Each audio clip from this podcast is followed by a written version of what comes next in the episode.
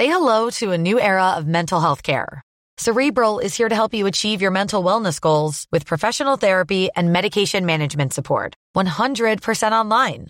You'll experience the all new Cerebral Way, an innovative approach to mental wellness designed around you. You'll get a personalized treatment plan from a therapist, prescriber, or both in a safe and judgment free space. Your cerebral therapist or prescriber will outline a customized plan with clear milestones along the way so you can get to feeling your best. With Cerebral, you're not alone in your mental health journey. We're here to empower you to live a fulfilling life. So take that first step towards a brighter future and sign up today at cerebral.com slash podcast and use code ACasts to get 15% off your first month. Offer only valid on monthly plans. Other exclusions may apply. Offer ends July 31st, 2024. See site for details.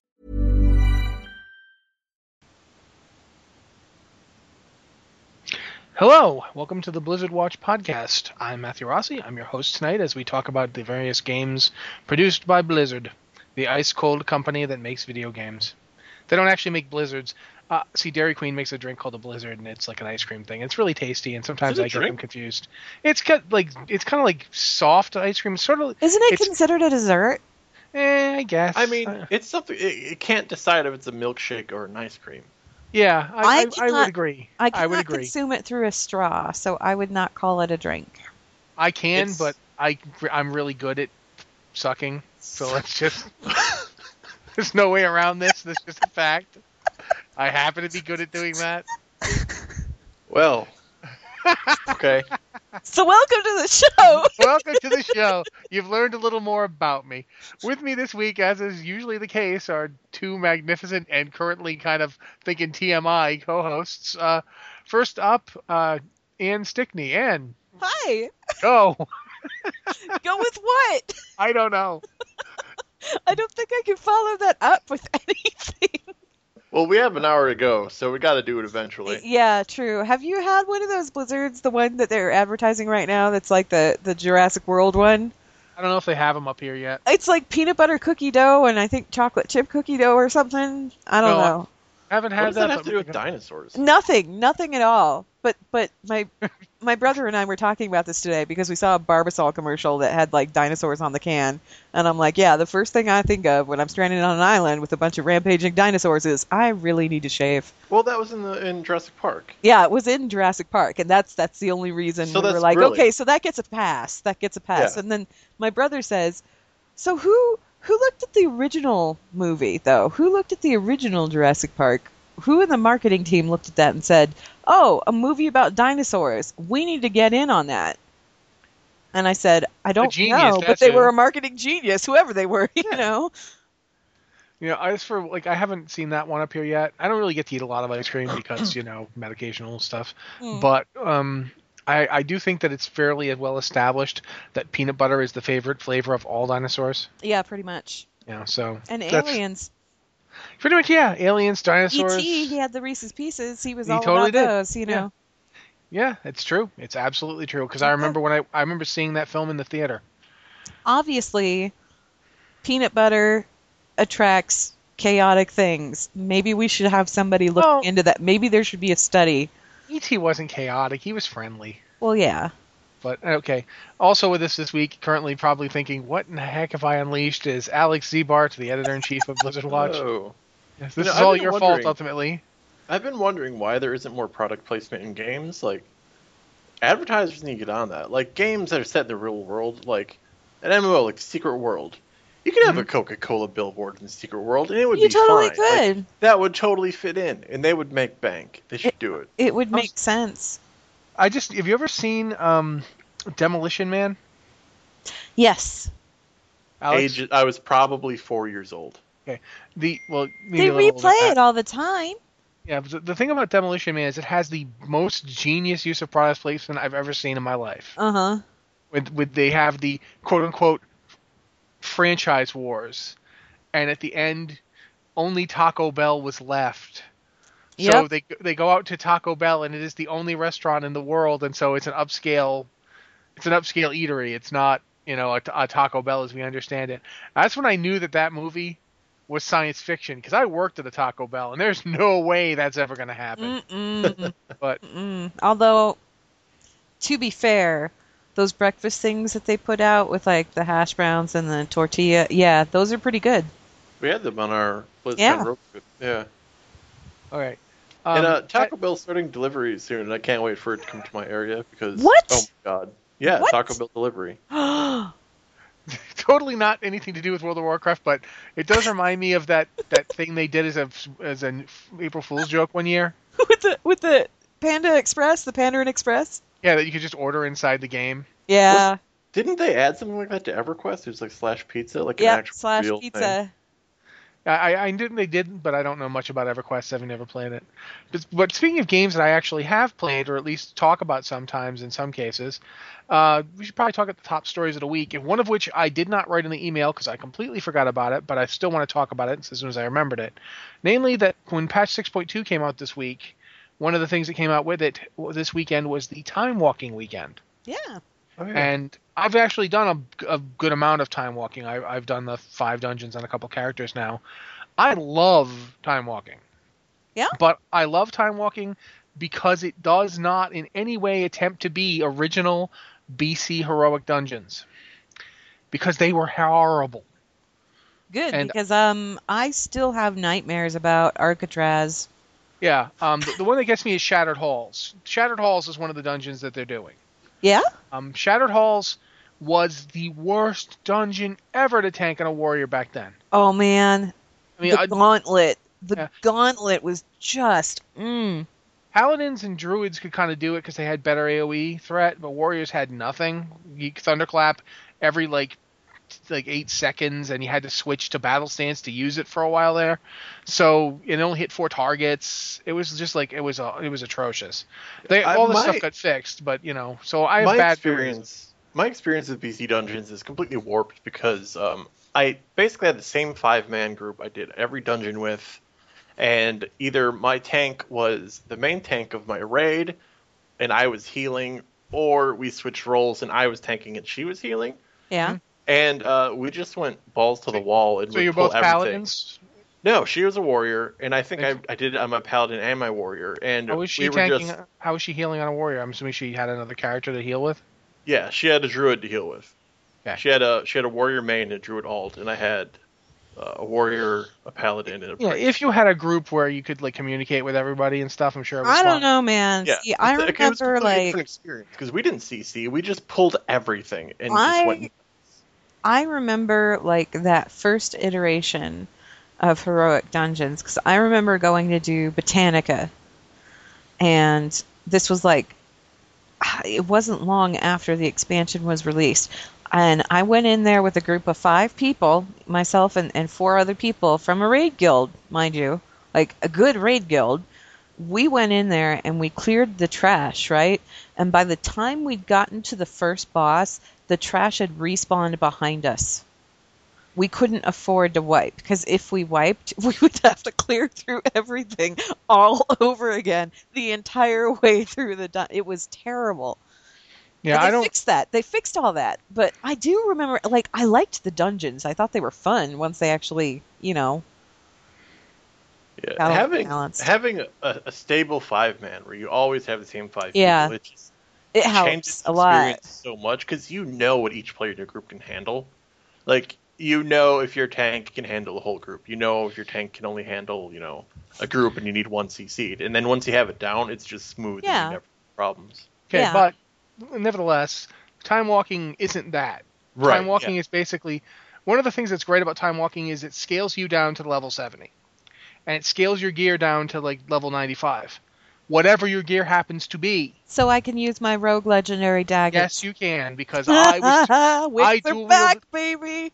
i dual wielded shadowmourne and thunder fury for a while just just cause i could Just Uh, because.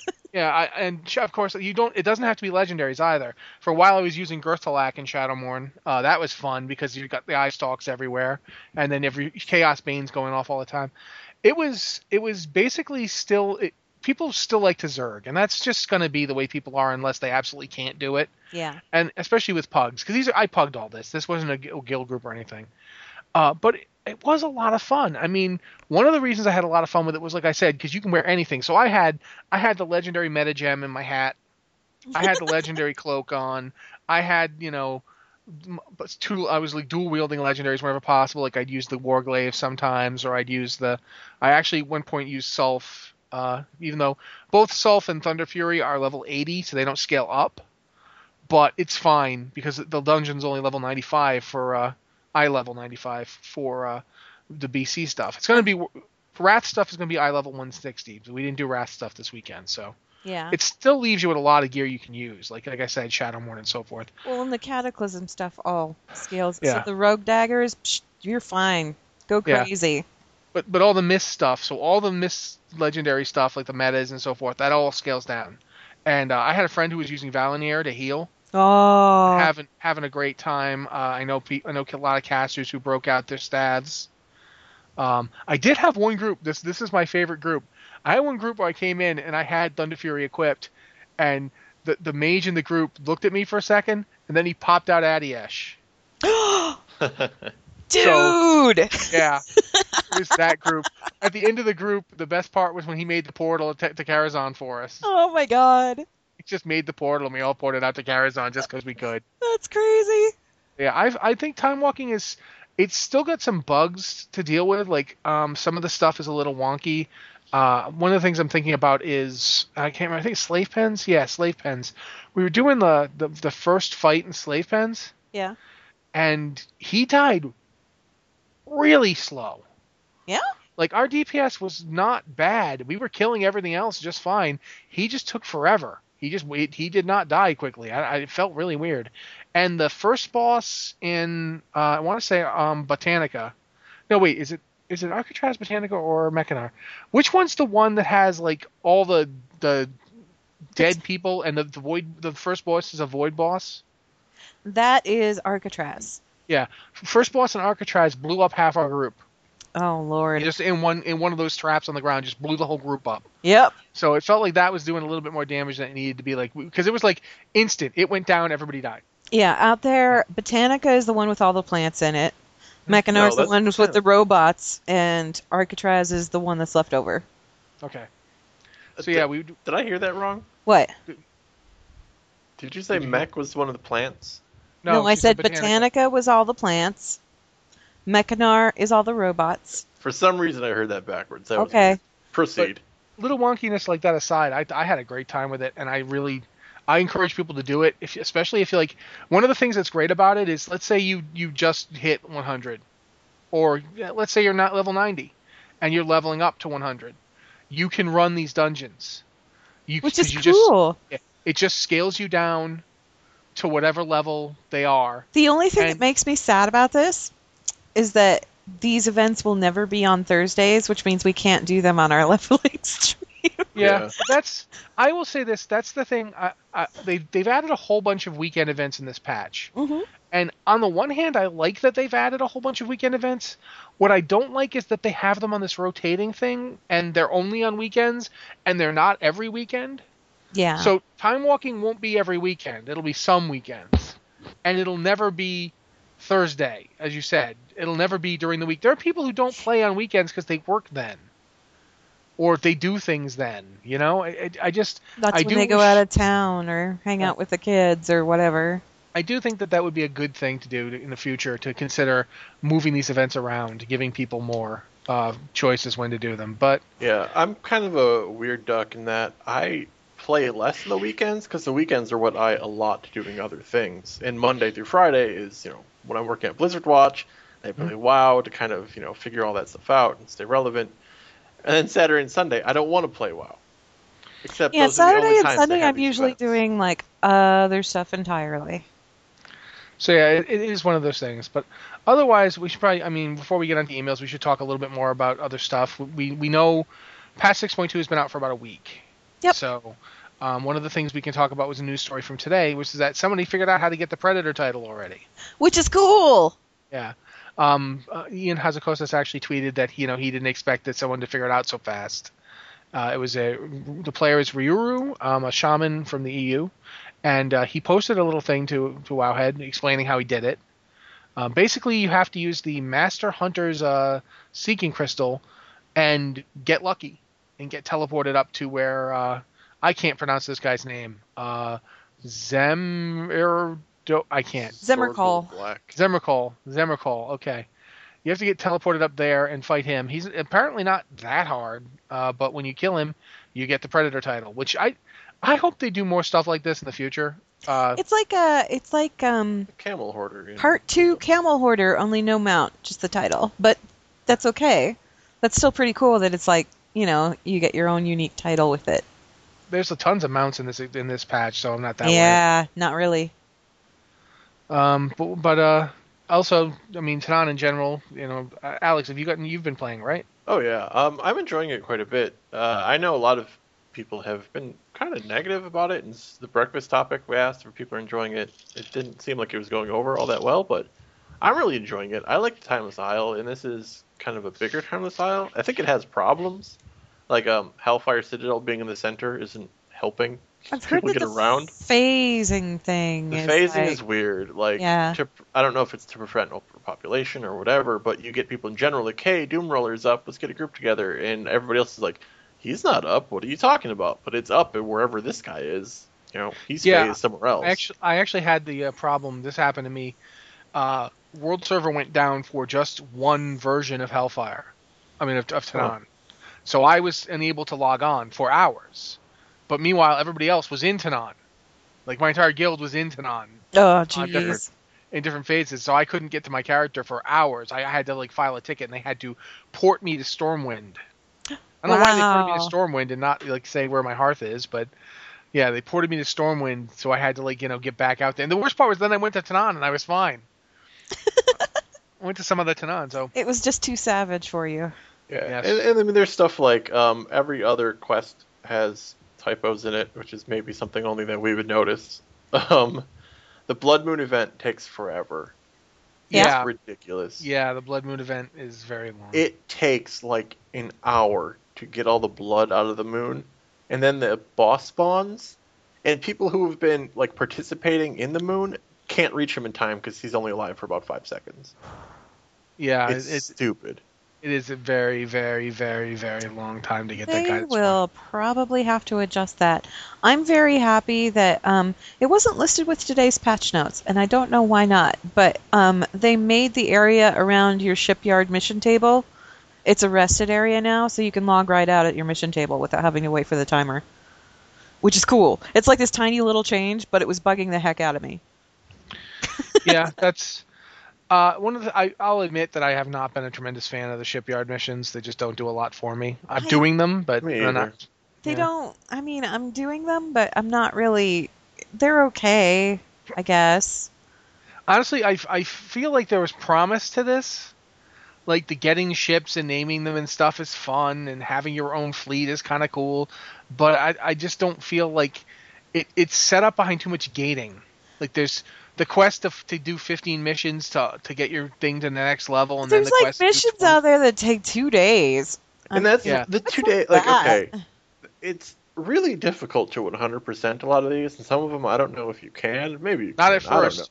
You can 100% them after you've done them enough times to upgrade your mission, but in the meantime, you don't have those. So Yeah, and Yeah. so I'm okay with it being hard and losing ships and so forth. Like, all right, it's a little more hardcore than follower missions. I get it, but I have to wait two days to fail a mission and lose my ships. yeah, that's in what mission- part of that is fun? Nothing. I, mean, I, don't. guess you get to watch them explode or whatever, but uh, After two days, yeah, I don't even like like waiting a day on a mission, like a straight up mission for my followers. Waiting two days to to fail, no, that's just nuts. no, Uh, I have. I think most of my followers are either tricked out with the speed up the mission trait, the or the gold trait, and then Yeah. I got. I have two people that have the oil trait now. I'm starting to cultivate those guys. wait, there is See, an I- oil trait.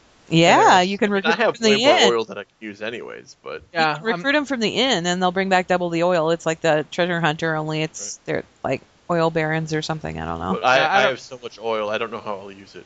Okay. yeah, oil is not a problem. I mean, when I'm getting hundreds of oil per day and I can send out one mission that takes two days and takes 50 oil, what the hell am I going to do with all this oil? Can I sell it to somebody? Probably not.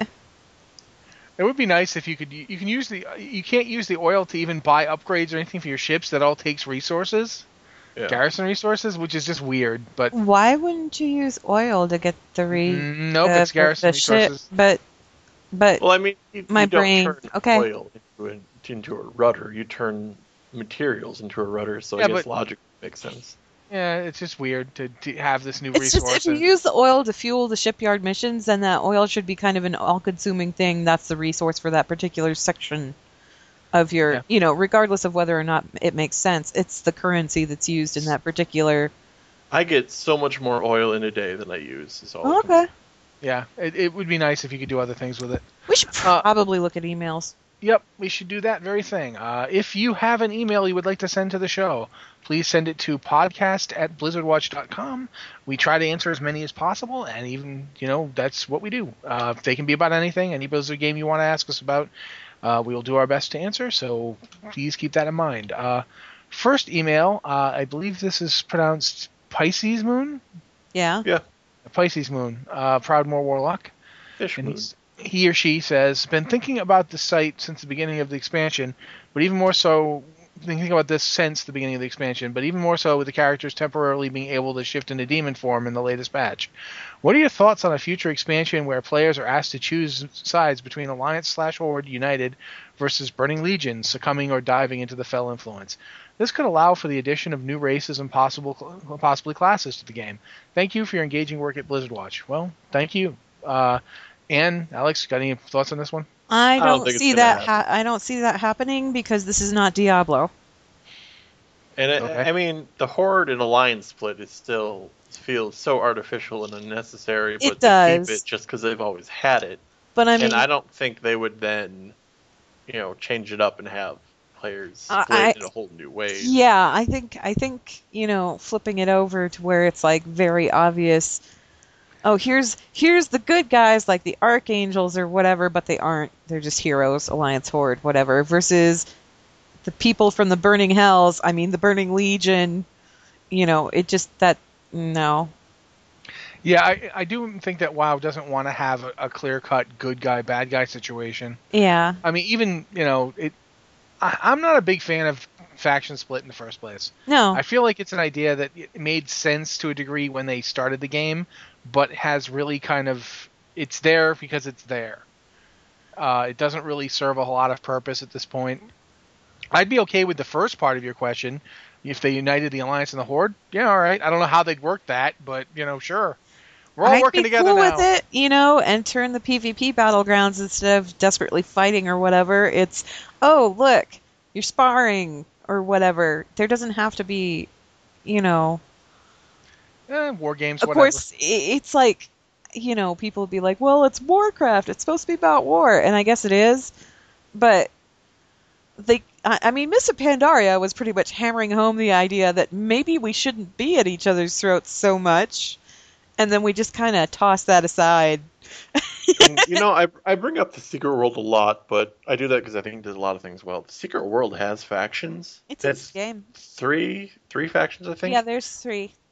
You can talk to everybody. It doesn't Yeah. matter what faction they're on. You can group with people from another faction. You can talk to them. The only time it matters is when you go do PvP. Yeah. And you can certainly keep that going with World of Warcraft. I mean, there's no reason that a ca- you know the the alliance and the horde are large military unions. They're they're like defensive alliances and pacts. There's no reason that a, a character who is in the alliance could not have a friend who is in the horde, and they just go to places like Booty Bay where it's neutral to hang Yep. out. They don't hang out in Stormwind, obviously. No, my friend here. No, he's not a Guess what? Guess what? Mm-hmm. Role players have been doing this since the game started. Yeah, I know. Because we no just problem. don't care. I- I still remember that time I, I flew into a house in the uh, Hinterlands and accidentally interrupted people. I feel really bad about that. I was like, "Oh, sorry." Couldn't even say it.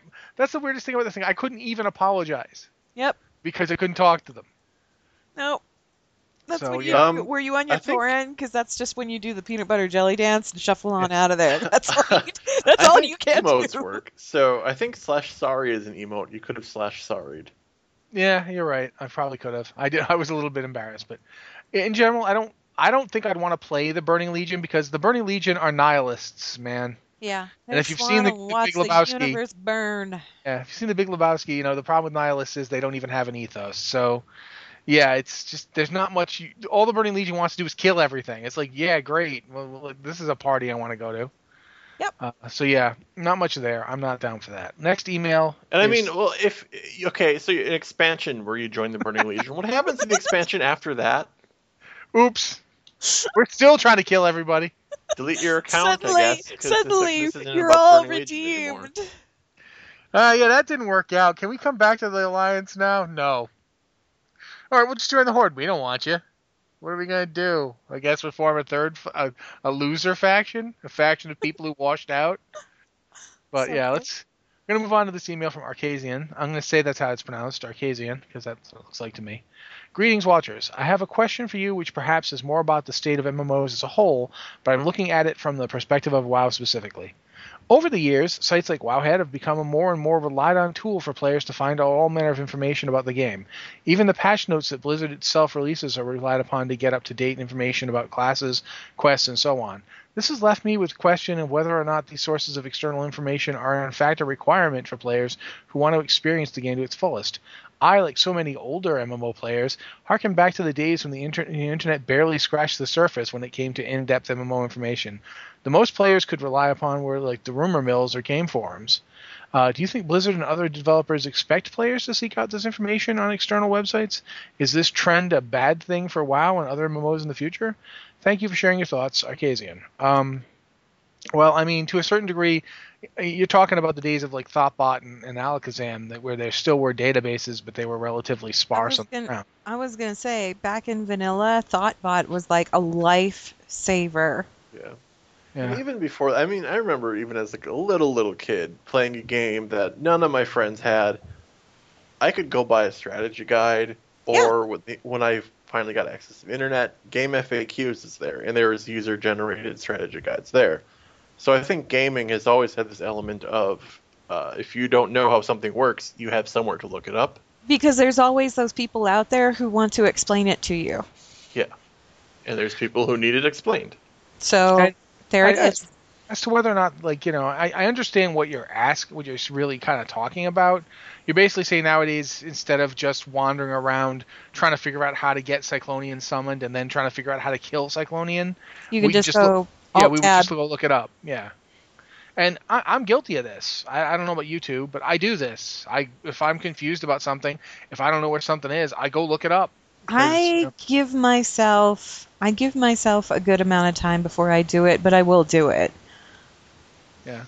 yeah. And I mean, g- granted, I'm saying this as the guy who often has to write this stuff up for other people, so you know. But there there have been times when I've you know I've succumbed and gone to look stuff up, and there's been times when I figured something out. Here's the thing: is at least for me, what I've noticed is guild chat tends to be the first result people go for. Yeah. People asking guild before they go look it up, which I don't really know why, but they do. Because they don't want to alt tab. Yeah, but and I've actually gotten a lot of stuff from Guild before I would, you know, before I ever thought to look it up. Uh, I remember my, like one of my friends, Matt, who's another Matt, uh, he's in my guild. He he was the one who taught me how to to, to solo most of the stuff I solo now. Like I, I, I solo a lot of stuff every week, you know, for transmog gear and so forth. He was going to explain to me that uh, you couldn't kill Onyxia too soon when you're fighting Neff. Because if you, especially if you're doing heroic Nefarian, if you kill Onyxia too soon, he drops the lava and the blowing up's going on, and you take a ton of damage. Yeah. And so it's best to like just kind of do a little damage to Nixia till Neff comes out. That was all him. I didn't look that up. I didn't find a strategy guide. My friend told me. So ultimately, it's all just an extension of that networking. It's just, it's basically the concept of another player tells you a lot of that stuff. A lot of the information you look up is really from other players. And I find sites like Wowhead particularly useful because it's a database of like every quest in the game. So I mean, when I'm working on lore stuff or whatever, and I want to reference a quest, I'll go look it up just to make sure I've got the info right because almost everything is right there on Wowhead to read, and it's pulled Yeah. directly from the game. It's a really useful resource. I Well, they're think I turn to Wowhead most often when I vaguely know where something is, and I can even like see it on my map, like a rare to not. Like I see the skull on my map, but it's not in front of me, so I can't figure out if it's below me or above me. is it in a cave? I don't know where this cave is, and that's usually when I go to Wowhead. Like, Yeah. I need a screenshot. Do I see Where that is it's the cave? entrance of this place? okay, I see that he's in a cave. I know I have to find a cave instead of climb this mountain Right. or whatever. I've noticed it too. I mean, whether or not Blizzard and other developers expect players to seek out this information, I think they do to some extent, um, based on the fact that we've got the adventure guide now, which is an iteration of the dungeon journal that they made, you know, back in Kata.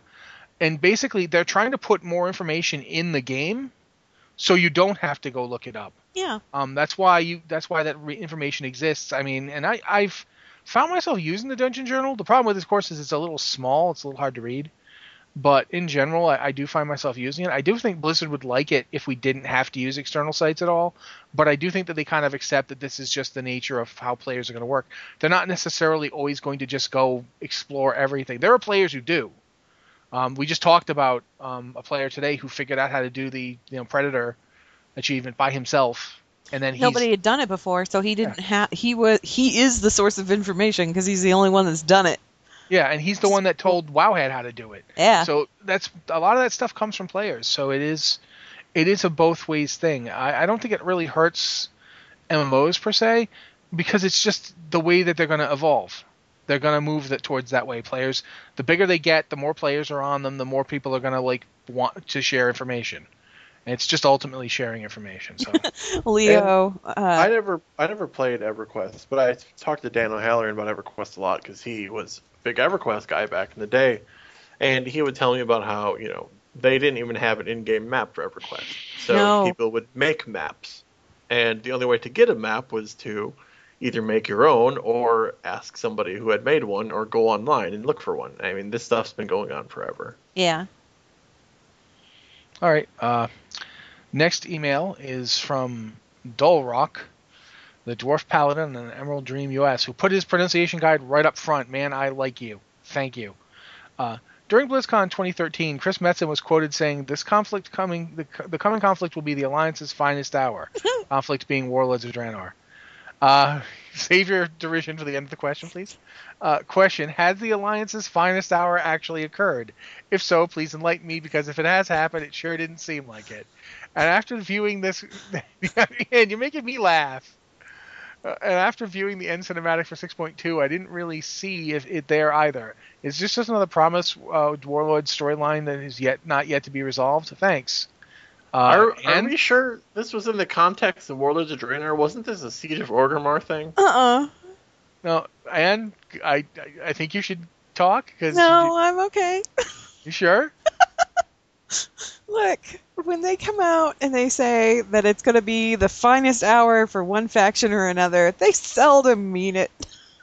I, I've come to accept this at this point because it's been said so many times about so many things about how this is this is going to be where the alliance gets theirs, or this is where the horde is going to do this or this or this, and it I don't know what people expect in their heads that thing to be, but whatever they've got in their heads, it whatever happens in game never lives up to what you've got in your head. Like that's such a nebulous statement to begin. You know, the alliance's finest hour. Well, finest hour for what? Exactly. Like what does that even mean? It doesn't I'm mean just- anything. They said this about Warlords? yeah. I know they said something like this about Siege of Orgrimmar. No. They said this about Warlords. What in Warlords has anything to do with the Alliance? I don't know. Well, I mean, you know, you could look at the uh, Shadowmoon quest and the Draenei bed as alliancey, and that Maraad's involved and I'm involved. So, kind of the alliance was there. It was the Warlords of Draenor. It was like when they when they premiered the announcement trailer. He said that. What? Yeah, Dude, she, she they did say that. I remember. they that. said it. They they Did they said it. the wrong expansion? I honestly, I gotta admit, I put this question in just for these two's reaction. I knew this was gonna do something like this. I wasn't expecting Anne to actually bust out and gut laugh. So I'll give you that one. Sorry. Oh, it's fine. just, uh, you know, somebody asked that question, and it's like, uh, you know, yes, they say that. I mean, they said that. Alex is right. I think they said that about Siege of Orgrimmar too. I think they said that about Pandaria. I think they said that about. I'm gonna try and let me try and be as like charitable as possible Uh-huh. when I say this. Chris Metzen gets real excited when He gets super, super, and he's so much fun to listen to because he gets so into what he's talking about. He's really excited about what he's talking about, and I don't know. See, this is this is one of those things where it's like, do you remember how I said like way back? I said it felt like this expansion was supposed to be something else, and then they changed it somewhere. Okay, Yeah. this is one of those moments where where I think that it was supposed to be something else and they changed it somewhere because maybe when he made that announcement it was supposed to be that but that isn't what we got Yeah, it, it definitely doesn't feel much like the expansion is tremendously alliance centric. it doesn't I- I feel would- like it's horde centric either it doesn't feel like it's either mean, faction centric there's just this on stuff the going alliance on side, it's just like a slaughterhouse, yeah not in the good way. Well, I mean, you know, it, I mean, it- it's, it is not us doing. It's not the alliance doing the slaughtering. It is an alliance character dying in every single zone, sometimes too. Mhm. yeah, I'll admit that Maraad's death really still bugs me. Um, if you hadn't know that Murad died at this point, I'm sorry. This expansion's been out for a while. I feel like you should have been aware. yeah Uh, but Baros Yeah. Alexston was just. You killed him? I got I got mad about that though, Alex, just for an entirely different reason. Because you got that bit of story and you got the fallout from that and you see the fallout from that every time you log into your garrison and it's like this moment of oh man, you know. The They horde didn't even got give us somebody interesting as a replacement. It's just the- some stupid dwarf in a hard Okay, hat. yeah, and see that's funny too because on the horde side, it's like they they say, "Hey, uh, this guy," and they say his name, and I'm sure maybe he was important somewhere, but that's the first time I've ever heard this orc's name in my life. They say he's missing. You need to go find him, and you go find him, and he's dead, and you can't really bring yourself to care that the dude is dead because you didn't know him anyway. He's just see, they should have killed whoops. the. I guess he work worked a little too hard. they should have killed the the goblin that comes through and helps build your garrison. Ah, at, least, see. at least he would have been important. yeah, that would. He's actually like he's been in novels and stuff. He's been, Yeah, yeah, he's been in, like, Gazlowe. Gazlowe, yeah, he's Yeah. been in a bunch of different. Se- if they had done something like that with Gazlowe, that would have had some kind of an effect. The thing about killing Baros is, is on the one hand, for those of us who've been playing the game for like ten Man, years, I feel bad about him because he's Yeah. been there since like the beginning, you know. he, he was the guy that gave us our original, uh, you know, Deadmines and uh, Stockades quests. Oh, is a dude jeez. who's been around forever. If you didn't play back then, you have no idea who this guy is. Yeah, He's not important. It would be like if if Captain Placeholder had gotten murdered, and like they'd be like, Captain who? Who is this guy? Because he dies in the Garrison campaign, honest to God, I have not done the Garrison campaign on any of my alts. Because him standing next to the the work table in my Garrison is a lot better than some no-name dwarf with a hard hat. Like, this guy was part of our Garrison, and now there's just nobody there. And the Horde is still, oh yeah, there's Gazlowe being a badass, or whatever. See, I don't. mostly I, he's being greedy, but yeah, you know. Well, he's a goblin. I don't. I don't mind them. I think the Baros story, at least with Lieutenant Thorne, was it was like a, it was a little heart trending little moment. Whereas my problem ultimately, and, and this is something that I, I don't want to like dwell on too much, but my problem is more that the alliance, the alliance, it, the only time I've had fun in this expansion, and I've had a lot of fun with it, is the purely Draenei centric story stuff that I play as a Draenei. Yeah, I think that's great, and I'm having a ball, and my character's out there doing this great stuff. But the alliancey stuff that's just alliance based is kind of weird. Like, for instance, we go to Talador and we build this lion's base, and it's like, for what purpose? To go harass ogres on the entire other side of the zone. Why, why are we harassing them? Well, they're part of that ogre empire we're going to end up fighting later. Why couldn't we make friends with them and fight? They don't like orcs either. No, it turns out they're going to join the horde. But but we could maybe recruit them. Nah, we're just gonna kill them. Maybe this is why they joined the horde. I mean, you know, we keep killing them. Oh no, they've already joined the horde. It's in a story that will, be coming out in a few months. It didn't come out yet, so you don't know about it. But yeah, the total. There's just this, this weird series of like I liked the only time I really felt like I liked the alliance story was in Nagrand when it felt like it actually made sense that the alliance would be like making this outpost and doing this stuff because it was like this frontier and that and that made sense but overall i think maybe because the raids have felt weird and disjointed like going to Highmaul, and it felt like, wow, Highmaul is the ultimate in why are we here raiding? Yeah. Like seriously, at least Blackrock Foundry, that guy blew up Talador. That guy, Well, I know what that guy's about. But why am I killing this ogre? To be fair, the ogres were kind of a threat in Tal. I mean, you had the whole thing going on with Cho'Gall, and then at the end of that whole Nagrand chain, it's very specifically stated, yeah, we need to do something about Highmaul. Now, yes, it's stated, like they say that, and you do see some of what's going on in Highmaul at the beginning of the Nagrand quests. Because they send you up to kill some ogres and stuff. It just doesn't carry the same weight as, yeah, that's the dude that blew up Talador. Mhm. You know. It's just really weird. Yeah. The, And I think The the, best alliance part- in general comes just comes off really strange this expansion.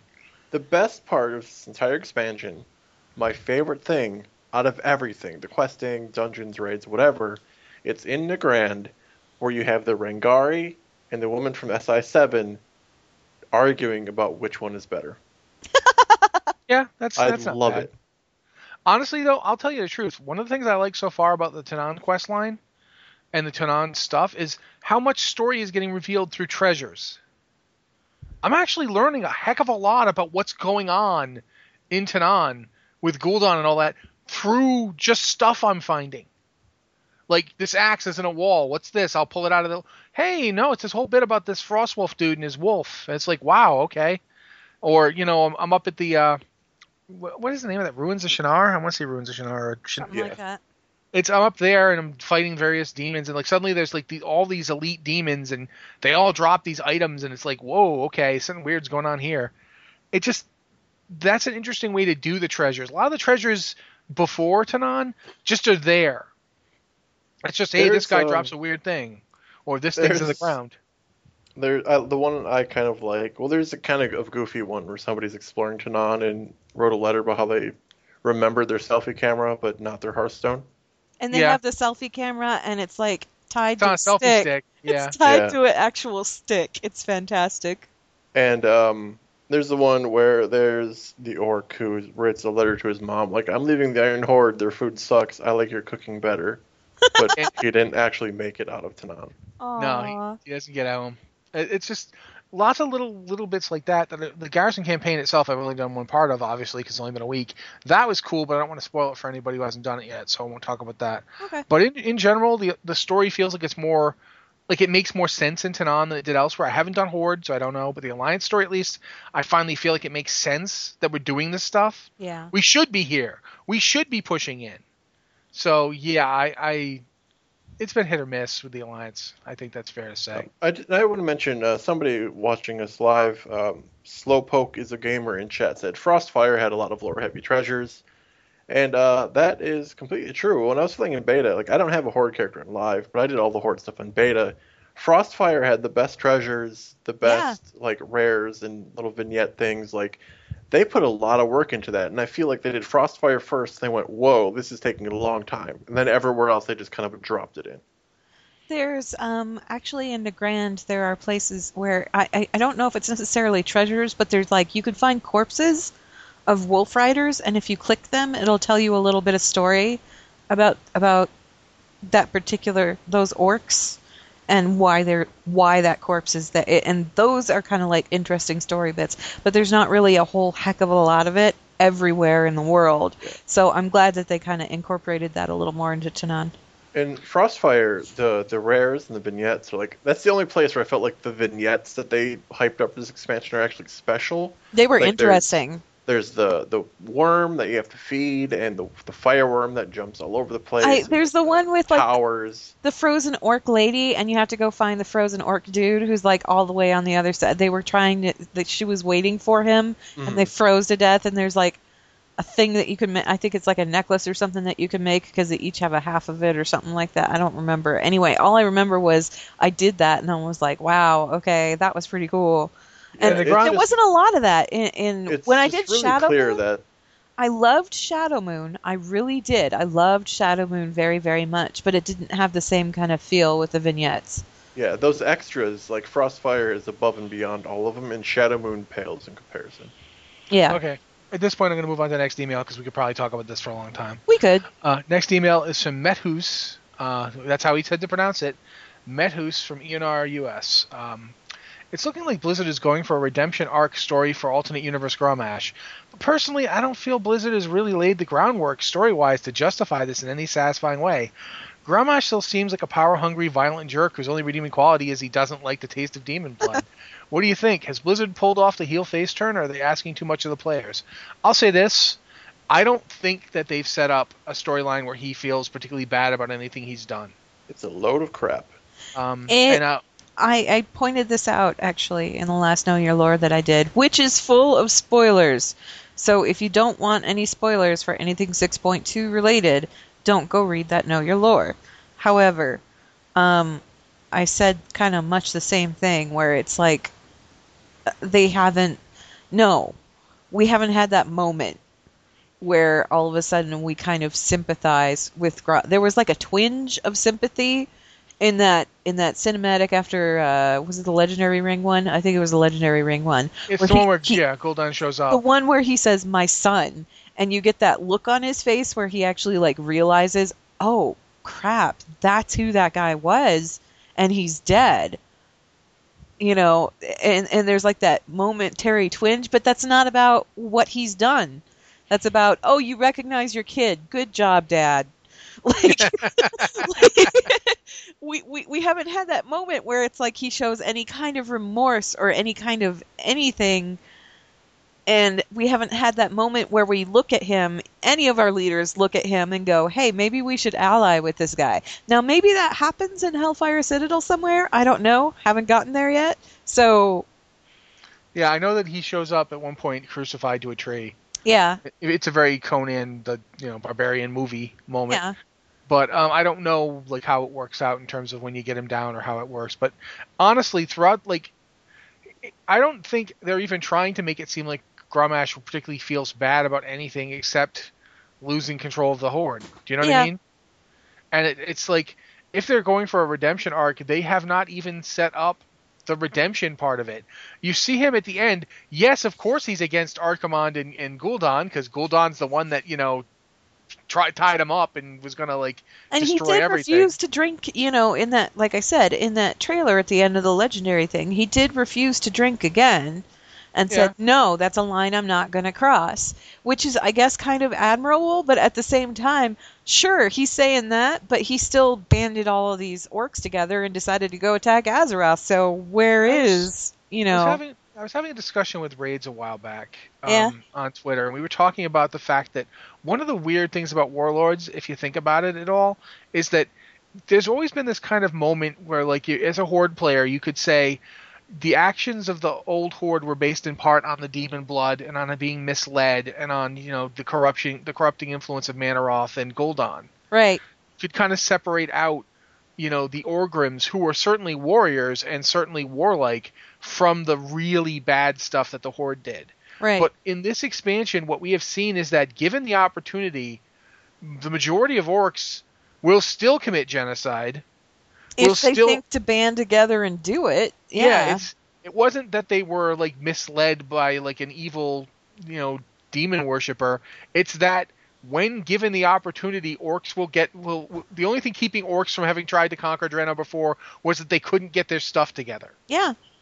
And when nobody gave them the idea to get their stuff together Yeah, and it was even funnier is in this one when Gul'dan comes back, they turn on Grom so fast. oh yeah All they have to do is lose a few times, and they're they're like gonna guzzle that stuff down, knowing it's bad and knowing where it comes from, and knowing you know they're they're not going to this one naked this time. They're not going to this one being like tricked.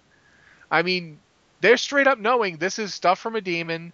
It's going to turn us crazy and, and violent, and we're totally going to drink it because we want to win before all else.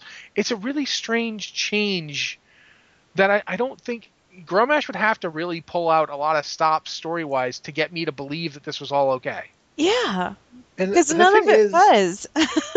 I don't feel like Grom, like the Grom from our universe. I never understood why he was such a hero either, because up until the moment he died, he spent all that time doing really horrible things, demon blood or not. he Well, went for a double dip. Yeah. He wanted some more. the thing about him was at least he understood that he had made a mistake. He backslid, but there was it, it, there was definitely a moment of him. He when- knew he'd screwed up. Right. If you read if you read Lord of the Clans in particular, you you get that sense of remorse where he's like, What have we done to ourselves? You know? Yeah, he wasn't particularly Well, concerned with what he'd done to anybody who- else. As somebody who hasn't read all the novels and only played the games, It's not very Grom clear. has always been an asshole. Like forever. Yeah, I can't really argue it with you. No, I can't. And, and Grom also strikes me as one of those like from like as somebody who writes fiction stuff sometimes, there's always a problem where like the characters the creators love most are rarely the ones the people who play or consume the story or whatever love most. And Blizzard seems particularly bad. Like they have their favorites, and they will put those favorites in the spotlight over and over, even though everybody hates them. It's weird Thrall, like, Malfurion, Grom, these are all their favorites, and everybody else is like, these guys are terrible people.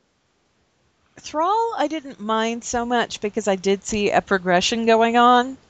Malfurion was kind of out of nowhere. It was like, yep, he's awake again. Woohoo!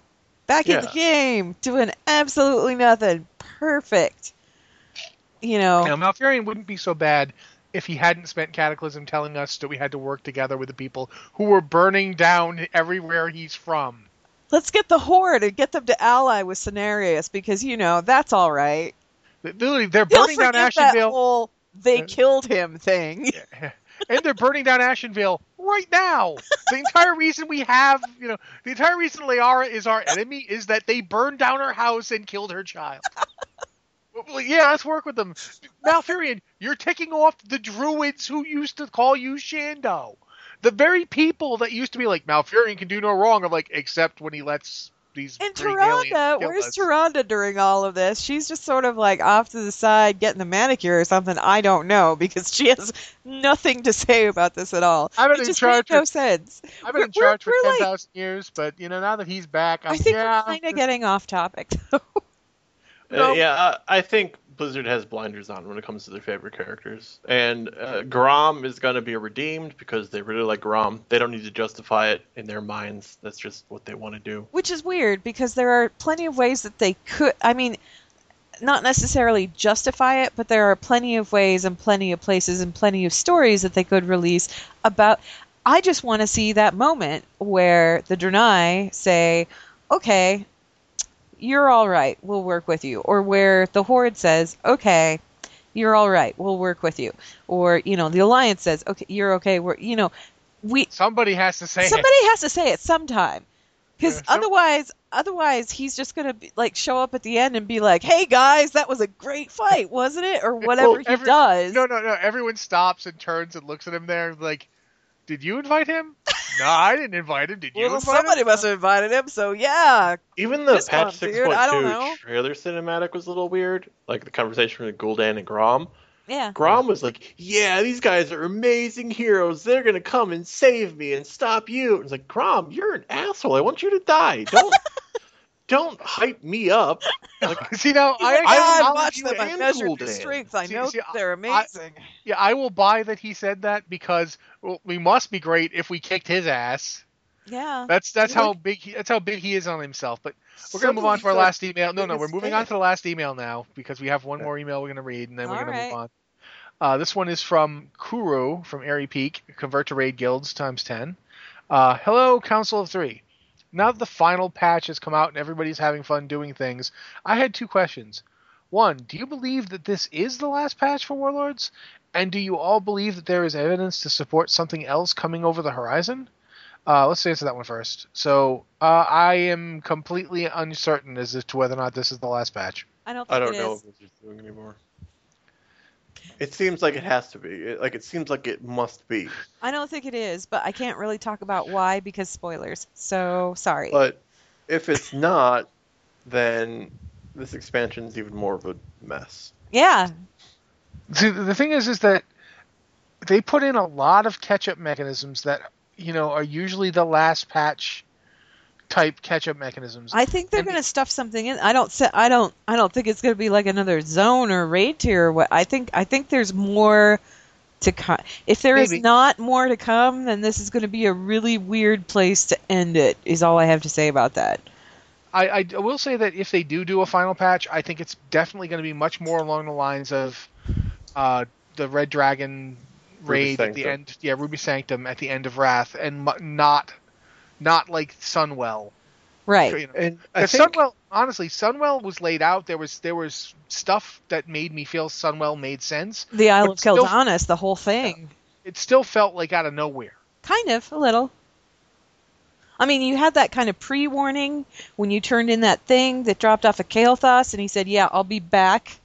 Yeah. But you didn't know when he was going to be back, and when they announced it, it was like, "Oh, okay, so that's what he was talking about." Well, guess And we I better believe go in- take care of that. in one of the developer Q and A's, I think Ion Hazzikostas also said we are going to be in Tanaan for the rest of the expansion.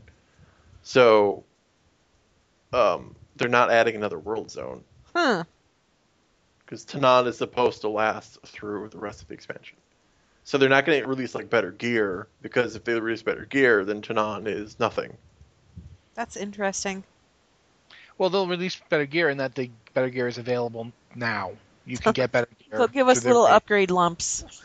But the next the next part question is with with with as far in the storyline as we know, the smashing Dark Prince has not been seen anywhere, and as far as I know, hints of him anywhere that I could see. Uh, could could you all discuss where where he is? What's he doing? Uh, he has to have his claws in something in Warlords. Any any interest in any theories and tinfoil hat stuff you can throw my way? Uh, we know only that he makes an appearance in a book that you get for doing a quest in Spires of Arak, and in that book he was apparently on Draenor at one point, and that's all we know. Yeah. And there was some sort of concerning something going on. Yeah. Something something there was a reason he was there. What that reason was or where he went afterwards, no idea. I keep expecting him to show up. That's another reason why I'm like, well this can't be the end of it end of it because we haven't seen that guy yet and we know he's around here somewhere. He's got to be doing something. Yeah. No, I, I left. I, I'm done. I'm totally I'm done. out. No, I, I came, got, got what I meant to do, and yeah, I'm done. I'm back on Azeroth now. No, I don't. I yeah, no idea what he's doing now. I think that's pretty much the show though, because we're right smack at the ten o'clock mark, so that's Okay. usually when we stop. So um, again, if you've got any emails for the show, please send them to podcast at blizzardwatch.com. And here's where I have Alex do his Patreon thing because he's better at it than I am. So Alex, Yes, um, if you'd like to support the show or Blizzard Watch in general, you can do so at blizzardwatch.com. No, patreon.com slash blizzardwatch. How am I better at this than you? I got the URL wrong. I don't know. Patreon.com slash blizzardwatch. Um, any little bit helps. And if you have questions for the podcast, you can also post them on our Patreon page if you are supporting us. So, thank you. That's it. and that's the show. Uh, next week we will be continuing to talk about World of Warcraft and other Blizzard games. This is a pretty heavy Blizzard game. I should have mentioned that there's a mystery hero. Uh, they did a mystery hero teaser on the uh, Play Overwatch Twitter today. Oh yeah. That's the that's the sum total. We got a picture of somebody who looks vaguely like Master Chief. Um, Uh, he looks like a Robo Ninja. Yeah, and a that's- Robo Ninja is one of the concept art pieces that was on that big Overwatch splash art. So Yeah, because probably- that splash art had a ton yeah, there's like people that thirty plus heroes yet. on it or something, and there's Yeah. only a few of them released. So I, I wrote a brief thing about it today where I basically said I thought it was possibly going to be a defender just because we have less defenders than we have offen- offense or tanks or support. But that's pretty much we don't really know a heck of a lot. Yep. So, but yeah, hey, that's that's something that they did today, and I should mention it. And so that's the show. Thank you everybody for listening and supporting us. It's really appreciated. And uh, uh, say goodnight, guys. Good night, good night, guys. everybody.